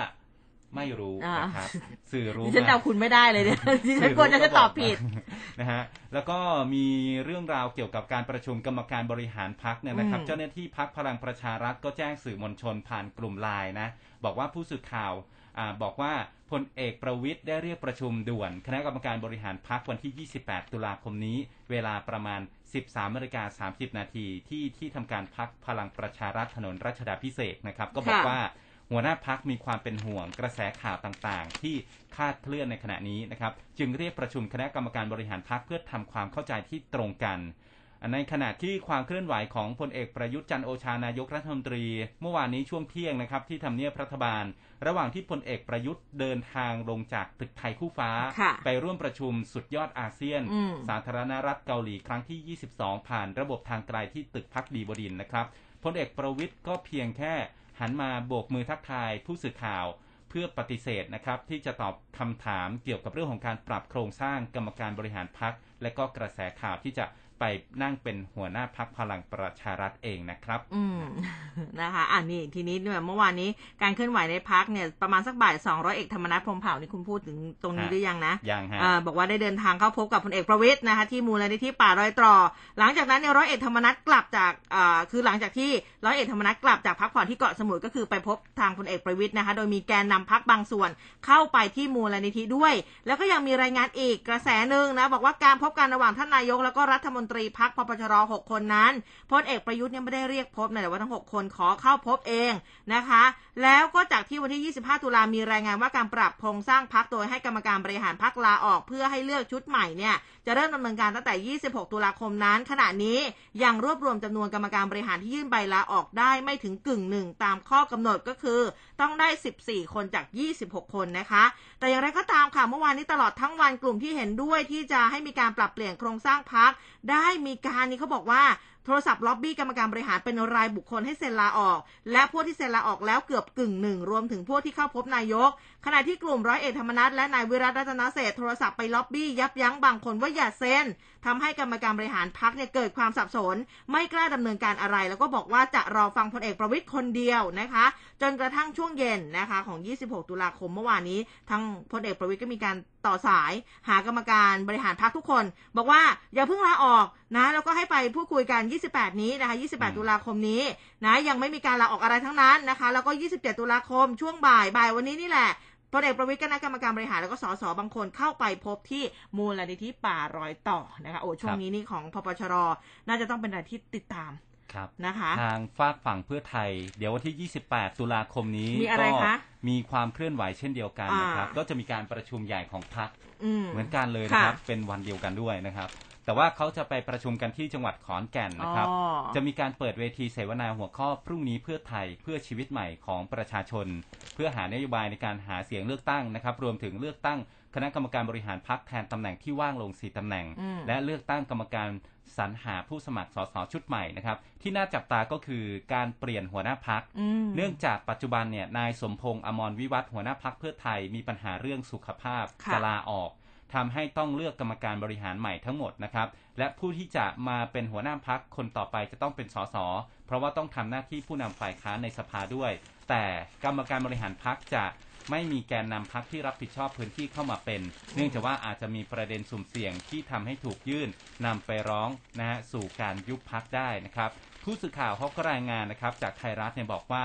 การเลือกหัวหน้าพักเพื่อไทยครั้งที่ผ่านมา ก็มีนายสุทินคลังแสง ประธานวิปฝ่ายค้านมีชื่อเป็นผู้ท้าชิงตำแหน่งกับนายสมพงษ์อมรวิวัฒน์แต่ว่าครั้งนี้นะครับ ชื่อของนายแพทย์ชนน่านสีแก้ว สสน่านมาแรงกว่าใครอืมเพราะว่าได้แรงสนับสนุนจากสสแล้วก็แกนนำจำนวนมาก จากผลงานการทำงานที่ผ่านมา โดยเฉพาะการอภิปรายในสภา ส่วนตำแหน่งเลขาธิการพักนะครับ ยังคงเป็นนายประเสริฐจันทรรวงทอง สสนครราชสีมาเช่นค่ะเดิมครับ อืมมีเรื่องเกี่ยวกับการเมืองเพิ่มอีกไหมคะ อ่า การเมืองขอไปที่พักไทยสร้างไทยหน่อยละกัน อ๋อพรรคเห็นคุณแวญิงวสุๆดว่ารัตน์จะเปิดตัวสสใช่ไหมคะ อันนี้ก็จะมีการประชุมเหมือนกันอืมนะประชุมเตรียมความพร้อมสนามเลือกตั้งพื้นที่กรุงเทพนะครับ ว่าที่ผู้สมัครสสแล้วก็สมาชิกสภากรุงเทพนะครับ จะมีคนร่วมประชุมทั้งหมด 50 เขตนะครับอ่า โดยคุณหญิงสุดารัตน์บอกว่าการสร้างพักไทยสร้างไทยเนี่ยอืมเป็นภารกิจสุดท้ายของสุดารัตน์เกยุราพันธ์เพื่อเป็นสถาบันทางการเมืองที่มีความเข้มแข็งอย่างแท้จริง เป็นนั่งร้านที่อ่าคนทุกช่วงวัยจะเข้าไปแก้ไขปัญหาให้ประชาชน ดังนั้นพักเน้นลงพื้นที่ทำงาน รับฟังเสียงของประชาชนนะครับอืมนะคะ ก็อะเป็นเรื่องของการเมือง มาดูเรื่องของพุ่มกับโจ้กันบ้างอ่าอ่าห่างหายไปนานนะคะ เมื่อวานนี้ค่ะนายโชคชัยอ่างแก้วทนายความของอ่าพันตำรวจเอกทิติสันอุทธนผลเนี่ยว่าพุ่มกับโจ้อดีตพุ่มกับสพเมืองจังหวัดนครสวรรค์ผู้ต้องหาคนสำคัญ คดีร่วมกันฆ่าผู้อื่น โดยร่วมกับพวกใช้ถุงดำคลุมศีรษะนายมาวินนะคะอายุ 24 ปีนะผู้ต้องหาคดีเสพยาเสพติดเสียชีวิตเนี่ยก็บอกว่าตอนนี้อยู่ระหว่างพนักงานสอบสวนฝากขังครั้งที่ 6 แล้ว เท่าที่ทราบนะบอกว่าพนักงานสอบสวนยังไม่สรุปสำนวนส่งให้พนักงานอายการพิจารณา ตามกฎหมายเจ้าพนักงานสามารถยื่นคำร้องฝากขังผู้ต้องหาได้ 7 ครั้ง รวมเนี่ย 84 วัน หากครบระยะเวลาแล้วอายการไม่ยื่นฟ้องคดีต่อศาลก็ต้องปล่อยพุ่มกับโจ้กับพวก เนื่องจากหมดอำนาจควบคุมตัวนะคะ ซึ่งทางทนายนี้ก็บอกว่าตอนนี้พนักงานสอบสวนยังไม่แจ้งข้อหาเพิ่มพุ่มกับโจ้ โดยเฉพาะความผิดข้อหานำเข้ารถยนต์หรู โดยผิดกฎหมายแล้วก็ฐานฟอกเงิน มีแค่ข้อหาฆ่าคนตายน่วงเหนียวกักขัง ซึ่งที่ผ่านมาตนและทีมทนายความเข้าเยี่ยมบ้างในบางโอกาส เพื่อพูดคุยในเรื่องของคดี แล้วก็สอบถามสารทุกสุขดิบ ซึ่งพุ่มกับโจ้ก็ปรับตัวได้ดีสุขภาพร่างกายแข็งแรงปกติดี ส่วนการประกันตัวญาติเตรียมการไว้แล้ว โดยหลักทรัพย์ข้อหาฆ่าผู้อื่นเนี่ยประมาณ 4-5แสนก็คงต้องดูว่าอายการฟ้องข้อหาอะไรบ้าง ถ้ายื่นประกันตัวไปแล้วศาลจะอนุญาตหรือเปล่านะอันนี้ก็ขึ้นอยู่กับดุลพินิษขณะที่ทางพลตำรวจโทมนตรียิ้มแย้มค่ะรองเจรตำรวจแห่งชาติ ในฐานะรองหัวหน้าชุดคลี่คลายคดี เป็นประธานประชุมความคืบหน้าสำนวนคดีของผู้กำกับโจ้ โดยมีพลตำรวจตรีสุวัสด์แสงนุ่มนะคะ มีพันตำรวจเอกอเนกเตาสุภาพนะคะ รองผบกปแล้วก็เจ้าหน้าที่หน่วยงานเนี่ยร่วมหารือการสรุปจะส่งฟ้องได้ไม่เกินกลางเดือนพฤศจิกายน เนื่องจากรอหลักฐานทางวิทยาศาสตร์อยู่บางอย่าง เพื่อความชัดเจนแล้วก็คดีรัดกุมมากกว่านี้ รวมทั้งการจะเอาผิดในเรื่องของคดีรถหรูด้วยค่ะ ครับผมเมื่อวานนี้นะครับทางด้านของพอมก็มีการ เตรียมมอบรางวัลผู้เสียสละเพื่อสังคมอ่าค่ะให้มีใครได้รางบ้างวัลเอ่ยกับคนดังหลาย ๆ วงการนะครับ ไม่ว่าจะเป็นคุณหมอยง คุณอัญชลีภัยรีรักษ์อืมครูลินลี่ บุ๋มปนัดดาวงผู้ดีนะครับ แล้วก็จะเตรียมมอบให้กับในวันที่1พฤศจิกายนนี้นะครับ ตามรายงานข่าวนี้บอกว่ากระทรวงการพัฒนาสังคมและความมั่นคงของมนุษย์นะครับ เผยแพร่เอกสารเชิญชวนสื่อมวลชนไปทำข่าว พิธีมอบรางวัลผู้เสียสละเพื่อสังคม วันจันทร์ที่ 1 พฤศจิกายนนี้นะครับเวลา 10 โมงถึง 11 โมงที่ห้องประชุมชั้น 2 กระทรวงการพัฒนาสังคมและความมั่นคงของมนุษย์นะครับโดยมีนายจุติไกรเลิกษ์รัฐมนตรีพมเป็นประธานในพิธีมอบรางวัล ผู้ได้รับรางวัลเนี่ยที่น่าสนใจคือศาสตราจารย์นายแพทย์ยงภู่วรวรรณหัวหน้าศูนย์เชี่ยวชาญ เฉพาะทางด้านไวรัสวิทยาคลินิกคณะแพทยศาสตร์จุฬาลงกรณ์มหาวิทยาลัยนะครับ แล้วก็มาดามฟินอืมนักธุรกิจอ่า คุณอัญชลีไพรีรักษ์พิธีกร Top News นะครับ คุณปนัดดาวงศ์ผู้ดีดารานักแสดง ครูลินลี่ ครูสอนวิชาภาษาไทย แล้วก็คุณสุรินทร์ภาคสิริศิลปิน คุณประเสริฐเอี่ยมรุ่งโรจน์นะครับ อันนี้อ่าบทความอ่า Active Citizenship นะครับค่ะสำหรับรางวัลผู้เสียสละเพื่อสังคมของพอมนั้นนะครับ เป็นการให้รางวัลเฉพาะกิจกับบุคคล หรือว่าองค์กรที่ทำงาน ช่วยเหลือสังคมนะครับ อืมนะคะ ก็อะหลายๆคนนะคะ ได้ช่วงช่วงที่ผ่านมาก็มีได้รับรางวัลไปก็หลายคนอย่างคุณครับไดไดอาน่าแบบนี้ก็อืมก็มีได้รับรางวัลไปแล้วด้วยนะคะ เธอก็ทุ่มเทเนาะนะคะอะทีนี้เนี่ยมาดูเรื่องของการเตือนนะคะมิจฉาชีพทั้งหลายค่ะ MEA นะคะการไฟฟ้านครหลวงเขาออกมาเตือนประชาชน ให้ระวังอย่าหลงเชื่อบุคคลแอบอ้างเป็นเจ้าหน้าที่ให้บริการด้านไฟฟ้าแล้วก็จำหน่ายอุปกรณ์ประหยัดไฟฟ้านะคะ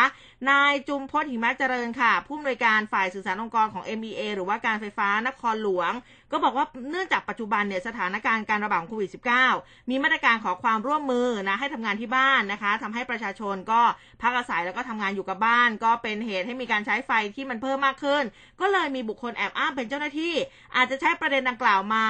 นำมาโฆษณาแอบอ้างผ่านการรับรองนะบอกว่าเป็นตัวแทนจาก MEA มีการแสดงแบบพนักงานปลอมด้วยเพื่อสร้างความน่าเชื่อถือให้อ่าเรื่องของบริการด้านไฟฟ้า แล้วก็จำหน่ายอุปกรณ์ช่วยลดค่าไฟฟ้า มีโครงการล้างแอร์ปลอมแปลงใบแจ้งค่าไฟฟ้า แล้วก็ใบเสร็จ เพื่อใช้หลอกลวงในการรับชำระค่าไฟฟ้า หรือว่าแจ้งเอกสารเตือนตัดไฟฟ้า แอบอ้างแจ้งเปลี่ยนเครื่องหน่วยวัดไฟฟ้าหรือว่ามิเตอร์ ทำให้ประชาชนเนี่ยเสียทรัพย์นะคะ แล้วก็เกิดความเดือดร้อนด้วย ซึ่ง MEA เขาก็บอกว่าขอเตือนเลยนะ อย่าหลงเชื่อบุคคลแอบอ้างเป็นเจ้าหน้าที่ เนื่องจากว่าอุปกรณ์ดังกล่าวไม่สามารถประหยัดไฟฟ้าได้จริง แล้วก็อาจจะส่งผลให้ระบบไฟฟ้าเนี่ยผิดปกติ หรือว่ากระทบต่อระบบการจำหน่ายไฟฟ้า ซึ่งอาจมีความผิดตามกฎหมายได้นะคะทางนี้ MEA เองก็กำลังตรวจสอบ แล้วก็พิจารณาดำเนินการทางกฎหมายกับผู้ที่ละเมิดแอบอ้างดังกล่าวสำหรับวิธีการประหยัดไฟฟ้านะแนะนำให้ปรับเปลี่ยนพฤติกรรมการใช้ไฟฟ้าค่ะ โดยเปิดอุปกรณ์ไฟฟ้าเฉพาะเวลาที่ต้องการใช้งาน แล้วก็ปิดอุปกรณ์ไฟฟ้าในเวลาที่ไม่ได้ใช้งาน รวมถึงการปรับตั้งค่าการทำงานของอุปกรณ์ไฟฟ้าเนี่ยให้เหมาะสม ปรับลดอุณหภูมิเครื่องปรับอากาศมาอยู่ที่ 26 องศา เปลี่ยนไปใช้เครื่องปรับอากาศที่มีค่าประสิทธิภาพสูง แล้วก็หมั่นล้างเครื่องปรับอากาศอย่างน้อย ปีละสองครั้งคุณล้างยังไงคะ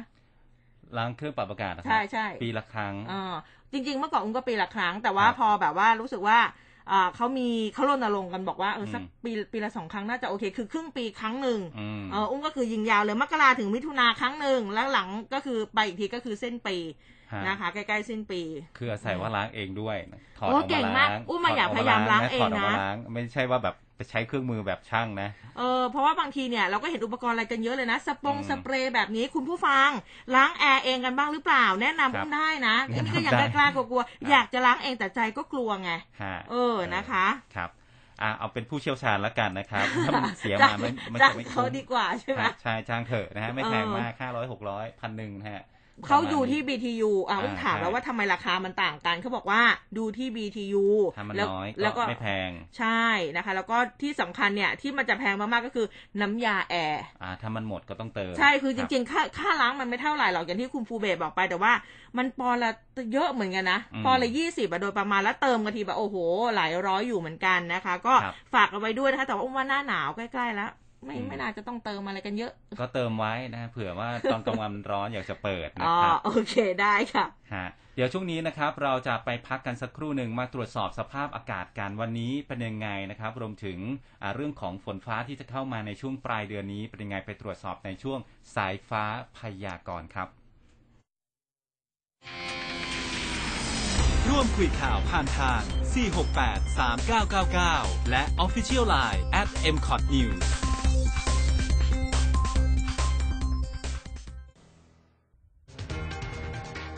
คลื่นข่าว m c o t News FM 100.5ทลายทุกข้อจำกัด ฟังชัดทุกเรื่อง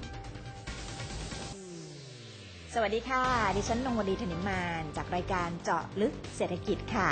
มาอัปเดตความเคลื่อนไหวด้านเศรษฐกิจ และการลงทุนทั้งตลาดหุ้นค่าเงินและทองคำ มาเจาะลึกที่มาที่ไป พร้อมแนวโน้ม ให้คุณไม่พลาดทุกความเคลื่อนไหว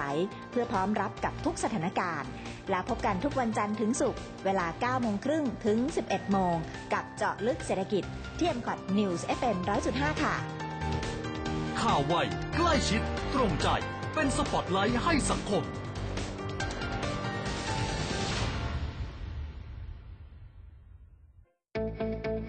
รวดเร็ว ชัดเจน แม่นยำ และเชื่อถือได้ในทุกรายละเอียดข่าวสาร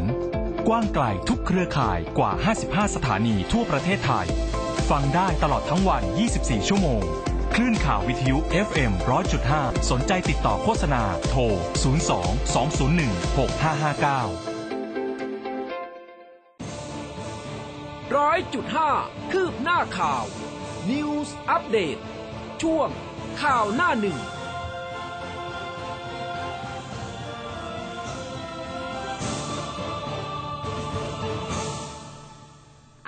เอาละค่ะเข้าสู่ช่วงสุดท้ายของรายการนะ ไปพูดคุยกับคุณชัยชาญสิทธิวรานันท์หัวหน้าเวรพยากรณ์อากาศกรมอุตุนิยมวิทยาในช่วงสายฟ้าพยากรณ์ค่ะ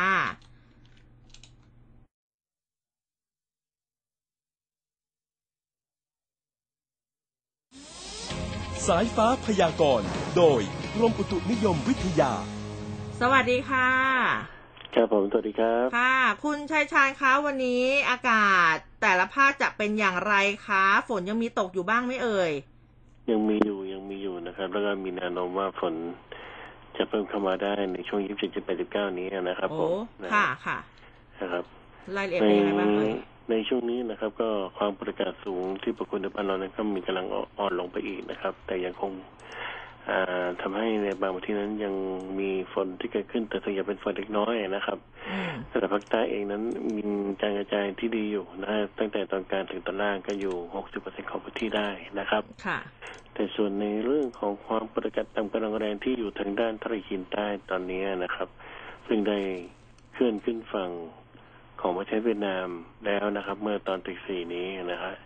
และมีแนวโน้มจะเคลื่อนมาทางด้านประเทศกัมพูชาคาดว่าในช่วงของวันนี้น่าจะเป็นช่วงเย็นถึงช่วงคืนนี่แหละนะครับครับก็จะทำให้ทางด้านภาคตะวันออกเฉียงเหนือภาคตะวันออกอาจจะมีฝนที่เกิดขึ้นในช่วงระหว่างวันยี่สิบหกยี่เอ่อยี่สิบเจ็ดยี่สิบแปดนี้นะครับ ผมอืครับมค่ะ แล้วทางภาคใต้ล่ะคะ ช่วงช่วงนี้นี่ฝนก็คือยังตกหนักอยู่ยังตกเรื่อยๆมาทุกวันอยู่ครับ ผมอืนะค่ะฮะมันเป็นครับอ่าช่วงของเขาอยู่แล้วใช่ไหมคะ ใช่ครับผมอะครับถามเป็นพิเศษนิดนึงค่ะ ช่วงวันสองวันนี้นี่ภูเก็ตนี่จะเจอฝนไหมคะก็เจอครับผม ก็ยังเจอหนักไหมคะ ไม่ได้ไม่ได้หนักมากครับผมไม่ได้หนักมากครับเรือเล็กออกจากฝั่งได้เนาะได้อยู่ครับ ได้อยู่ค่ะอ่าอะในในในพื้นที่กรุงเทพแล้วก็ปริมณฑลเนยนะครับยี่ยี่สิบเจ็ดยี่สิบแปดเนี่ยก็จะได้รับอ่าอิทธิพลจากหย่อมความกดอากาศตรงนี้ด้วยไหมฮะอ่า วันที่ยี่สิบเจ็ดคงยังนะฮะน่าจะเป็นวันที่ยี่สิบแปดนะครับผมยี่แปดก็คือจะเริ่มมีฝนหนักขึ้นนะฮะ หรือว่าอ่าอ่าอาจจะมีฝนอ่าหนักขึ้นได้แค่แค่ว่าแต่ก็ตกไม่นานนักนะครับผมครับนะครับแต่วันนี้แปดจะฝนทั่วประเทศแหละอาจจะเยอะมากที่สุดแล้วอืมนะครับ ครับ เสร็จแล้วหนาวเลยไหมฮะ ต้องรอดูเพราะความกดอากาศสูงยังไม่ไม่ได้ลงมาเต็มที่เท่าไหร่นักนะครับอ๋อถ้าครับบอกกรุงเทพหนาวไหมกรุงเทพยังไม่หนาวอืมอืมครับ โอเค เช้านี้ขอบคุณนะครับ ครับผมสวัสดีครับ สวัสดีครับ ค่ะ สวัสดีค่ะ อะนี่คุณผู้ฟังนะคะ พูดถึงล้างแอร์นะคุณวราพรบอกว่าถ้าไม่สกปรกมากหรือล้างบ่อย ใช้สเปรย์ก็สะดวกนะคะครับเออก็เห็นขายอยู่ทั่วไปเหมือนกันก็อยากลองใช้เหมือนกันนะ แต่ก็แบบแหมบางคนก็มีแบบว่าเอ้ยแต่ล้างสเปรย์อ่ามัมันจะทำให้ เอ่อ อุปกรณ์คือพนักงานล้างแอร์บอกว่าไม่ควรใช้สเปรย์แต่คือไอเนี้ยเราก็ไม่รู้อีกว่าเอ๊ะพนักงานแอร์เนี่ยเขาเขาอยากจะให้เราล้างแบบปกติไหมเออเออไม่ต้องไปซื้อ อันนี้ก็ไม่รู้เหมือนกันเนาะคุณทรงศักดิ์บอกว่าแอร์บ้านเนี่ยไม่ต้องเติมน้ำยาหรอกครับ ถ้ายังเย็นอยู่โอ้เพราะว่าไม่รั่วนะครับ ถ้ารั่วมันจะไม่เย็น อ่าช่างจะหลอกเอาเงินนะโอ้ต้องตายเติมแล้วเท่าอุ้มนั้นโดนเท่าทุกนี้เดือนเลยเหรอเอ้ยโดนทุกครั้งเลยเหรอเพราะอุ้มเติมแทบจะทุกครั้งเลยนะเอาเหรอฮะแต่ว่าคือเติมหน้าเติมน้อยก็คือแล้ว แต่เอาพี่ครับมันพร่องแล้วเติมหน่อยไหมเอาไปเลยน้องจัดเต็มครับเออมันก็มีบ้างตายแล้วอุ้มถูกหลอกเลยเนี่ยครับเป็นความรู้ใหม่นะขอบพระคุณมาก ๆ เลยนะคุณผู้ฟังที่ที่ที่แจ้งเงินเข้ามานะคะ ครับ แล้วก็คุณคุณสายชนนะครับบอกว่าอ่าล้างแอร์เนี่ยล้างแอร์เองนะทำตามคลิปอาจารย์แซม จากรายการสารยา ช่างของมหิดลชาแนลนะครับโอ้อ่าลองลองเซิร์ชดูกันนะคมารับเดี๋ยวช่างอุ้มจะไปบ้างละนะฮะคุณแอบคุณฟังหลายท่านก็ทักทายกันเข้ามานะ บอกว่าบ่อทองกบินบุรีรับฟังชัดเจนนะครับอืมอ่าคุณมาโนดนะครับ ค่ะค่ะครับก็ขอบคุณหลาย ๆ ท่านนะคะ คุณมารุตเออพูดคุยกันมาขอบพระคุณมาก ๆ เลยนะคะอะหลาย ๆ ท่านทักทายกันเข้ามาอะมาดูเยวข่าวในผมช่วงสุดแซวท้านิดยนึงเมื่อกี้นี้เรื่องอะไรของอะไรพยากรณ์อากาศคุณผู้ฟังก็แซวมานะครับทำไมคะแซวใครแซวแซวแซวใครคุณแซวคุณอะไรนะ ใครหัวหน้าเวรพยากรณ์ของอ๋อ เราคุณชัยชาอ๋อญแซวคุณชัยชาญนะครับอ่า แล้วก็ผมเนี่ยแซวคุณอุ้ม ถามเรื่องภูเก็ตเป็นพิเศษนะอ่าทราบข่าวว่ามีเดินทางนะ สักนิดนึงนะคะเดี๋ยวเดี๋ยวพรุ่งนี้จะแบบว่าแวะเวียนไปนะคะอ่าก็เดี๋ยวจะได้ไปดูไงแล้วก็กลับมาเล่าให้คุณผู้ฟังว่าแบบไปทำมาตรข่าว เออ ไปทำข่าวมาตรการของเขาเป็นอย่างไรกันบ้าง ป้องกันยังไงแต่ละเกาะพื้นที่เนี่ย ป้องกันนักท่องเที่ยว หรือว่าแบบว่ามาตรการคุมเข้มโควิดยังไงนะอืมเดี๋ยวจะเอามาบอกคุณผู้ฟังครันะบแต่ว่าไม่ได้หายไปไหนแน่นอนนะแต่ว่าจะมาทางซูมนะครับซูมไกลๆค่ะครับ อะทีนี้มาที่เรื่องของการส่งออกถุงมือยางที่ใช้ไปแล้วไปสหรัฐอ๋กันอบ้างเป็นเรื่องใหญ่นะคบพอสมควรนะคะครับเดี๋ยวจะมีการหารือนัดแรกนะครับไปไปตรวจสอบข้อเท็จจริงนายจุลินลักษณะวิสิทธิ์รองนายกรัฐมนตรีและรัฐมนตรีว่าการกระทรวงพาณิชย์นะครับละพูดหลังจากสำนักข่าวต่างประเทศเนี่ยเขารายงานว่าพบถุงมือผ้านะอืมที่ใช้งานแล้วจากประเทศไทยส่งไปยังสหรัฐอเมริกา นายกรัฐมนตรีก็มอบหมายให้อ่า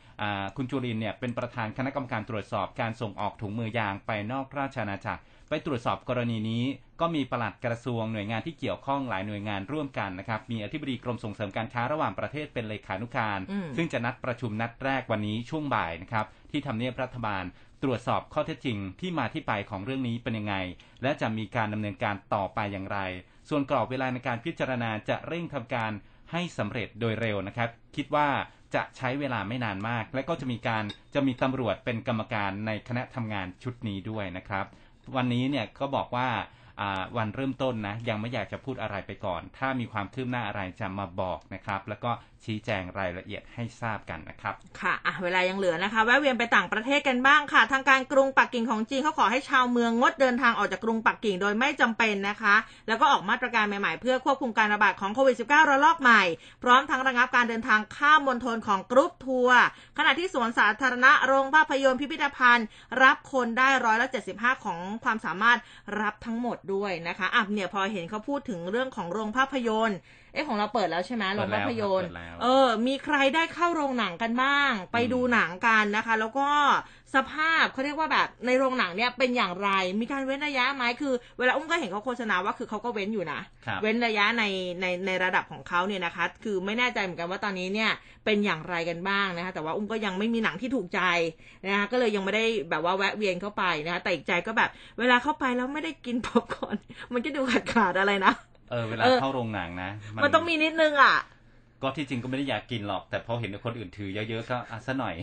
ถุงเล็กก็ได้นะคะ แต่ว่าเอออัอันนี้ที่คือแบบเขาไม่เขาเขาห้ามใช่ไหมครับใช่ไหมเพเราราะก็ว่าเลยอาจจะต้องนั่งเว้นระยะห่างกันด้วย ใช่นะครับแล้วก็แบบเวลากินก็ต้องแบบเปิดหน้ากากนั่นโน่นนี่มันก็อาจจะเสี่ยงก็เข้าใจนะ แต่ว่าครัก็บอืมมันก็ดูขาดขาดๆอะไรไปนิดนึงมันดูไม่ครบเครื่องนะ คุณผู้ฟังได้มีโอกาสไปอ่าดูหนังกันบ้างหรือเปล่าบอกกล่าวกันมาได้ในระยะเวลาอันสั้นแบบนี้นะก็พูดคุยกันมาได้นะคะ ครับอ่า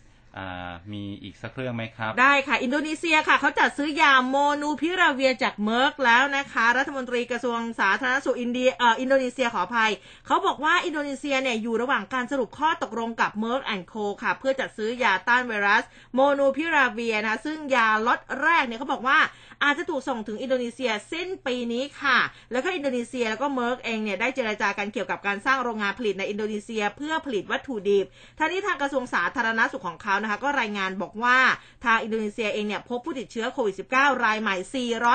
460 ราย เสียชีวิตเพิ่ม 30 รายค่ะ ก็ทำให้จำนวนผู้ติดเชื้อสะสมในอินโดนีเซียอยู่ที่มากกว่า 4.24 ล้านราย แล้วก็เสียชีวิตทั้งหมด 143,235 รายนะคะ ครับผมอ่า สั้นๆ อีกนิดนึงนะครับสำหรับคุณผู้ฟังที่ส่งข้อความเข้ามาเรื่องแอร์นะครับหลายค่ะท่านส่งเข้ามา บอกว่าไม่ควรใช้สเปรย์ล้างแอร์อันนี้อืมเช็คมาหลายที่แล้วอืมรวมทั้งอ่าคนที่เป็นเจ้าของบริษัทเองเขาบอกว่าอ่ามันล้างได้แต่ภายนอกนะครับนะถ้าสังเกตว่าถ้าเวลาล้างเนี่ยเขาจะมีอ่าเจ้าตัว ลองน้ำผ้าใบแล้วก็ใช้สเปรย์ฉีดน้ำเข้าไปในท่อนะครับ ก็ไปล้างตรงส่วนนั้นแหละนะครับอืมถ้าเกิดใช้สเปรย์มันอาจจะไม่ทั่วถึงมั้งอ๋ออาจจะเป็นแบบนั้นกันนะนี่พูดถึงโรงหนังคุณสัตย์สีมา บอกว่าดูหนังเหมือนกันแต่ดูทางเน็ต เอครับผอมนะคะ ดูดูทางเน็ตนะสำหรับหนังนะคะก็อะ แตกต่างกันไปนะคะหลาย ๆ ท่านนะคะ ก็ขอบพระคุณมาก ๆ ค่ะ ทุก ๆ ความคิดเห็นเลยนะคะ แล้วก็ทุก ๆ ข้อความด้วยที่ทักทายกันเข้ามาทาง Facebook แล้วก็ Line Official นะคะ วันนี้เวลาหมดแล้วนะคะ อุ้มกับภูเบศลาไปก่อนพรุ่งนี้เจอกันใหม่เวลาเดิมตีห้าจนถึง6โมงเช้าวันนี้ไปแล้ว สวัสดีค่ะสวัสดีครับร้อยจุดห้าคืบหน้าข่าว News อัปเดตช่วงข่าวหน้าหนึ่ง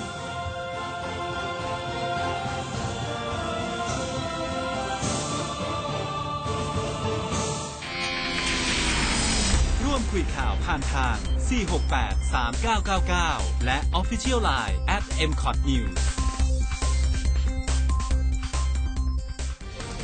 ก้าวเข้าสู่ปีที่ 28 กับคลื่นข่าวคุณภาพ ที่ได้รับความเชื่อมั่นจากผู้ฟังทุกกลุ่ม รับฟังข่าวอัปเดตทั้งในและต่างประเทศแบบเกาะติด โดยทีมข่าวและนักจัดรายการมืออาชีพ พร้อมกับบทวิเคราะห์จากวิทยากรหลากหลายสาขา ทั้งช่องทางวิทยุและแพลตฟอร์มออนไลน์ได้ทุกวันทลายทุกข้อจำกัด ฟังชัดทุกเรื่องข่าวไวใกล้ชิดตรงใจ เป็นสปอตไลท์ให้สังคม ที่คลื่นข่าว m c o t News FM